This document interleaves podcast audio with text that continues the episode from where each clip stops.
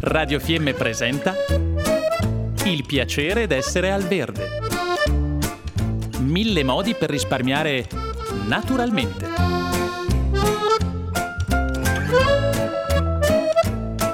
Programma a cura di Elena Osler.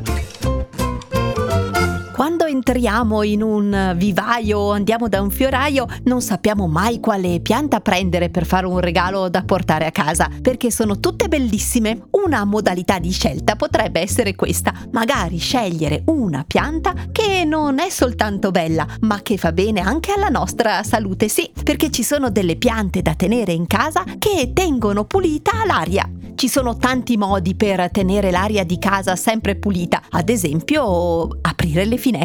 Noi abbiamo la grande fortuna di abitare in zone dove l'aria è buonissima e quindi aprendo semplicemente le finestre possiamo ricambiare l'aria stantia di una stanza con quella invece fresca che viene dall'esterno, ma d'inverno siamo un po' restii ad aprire le finestre, quindi possono venirci in aiuto proprio le piante. Anche in casa addirittura noi possiamo avere degli stadi e dei problemi di inquinamento di tipo domestico, sì, perché l'aria che respiriamo in casa si impregna di fumi, polveri, detersivi, e addirittura la NASA ha studiato quali sono le piante migliori con maggiori proprietà fitodepurative. Sono in grado addirittura di eliminare benzene, formaldeide, ammoniaca, triellina e monossido di carbonio dai nostri ambienti domestici.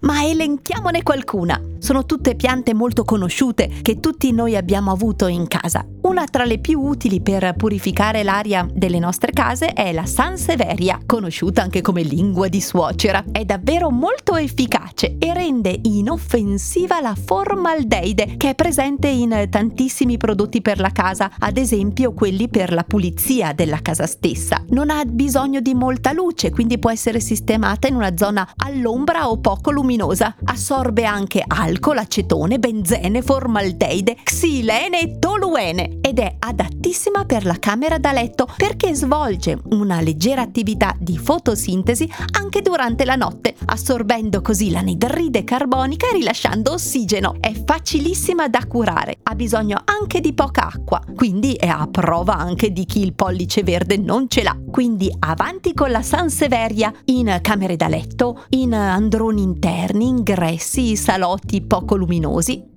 Altra pianta utile per la pulizia della nostra aria, il ficus, sia il Benjamin che il Robusta. Ha bisogno di una buona esposizione solare e va annaffiata regolarmente. È piacevole da vedere in un salone, in una grande cucina vivibile, ed è capacissima nel sequestrare toluene, formaldeide, benzene e ammoniaca. È davvero eccezionale, addirittura riesce ad eliminare fino a 12 microgrammi ogni ora di formaldeide ed epura l'aria anche dal fumo, dalla trielina che si trova ad esempio negli inchiostri, negli adesivi e negli smalti. Quindi sarebbe un'ottima pianta da tenere negli studi di parrucchieri acconciatori ed estetiste. Altra pianta che di solito non amiamo tenere in casa perché associamo solo alla festa di Ognissanti è il crisantemo, che filtra benzene che è presente nelle vernici e nelle plastiche e nei detersivi. È una pianta bella colorata e ha bisogno di una buona luce.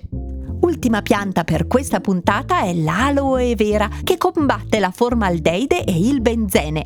È da posizionare vicino a una finestra perché ha bisogno di tanta luce diretta. È chiamata anche la pianta dell'immortalità. È una pianta succulenta. È capace di eliminare benzene e formaldeide. Ottima da posizionare in camera da letto, in quanto emette ossigeno anche durante la notte. Tanta luce per l'aloe vera e innaffiature moderate.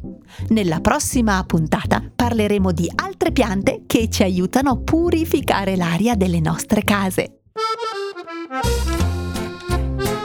Abbiamo trasmesso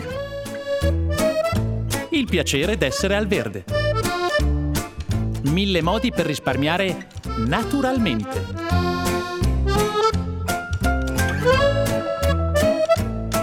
Programma a cura di Elena Osler.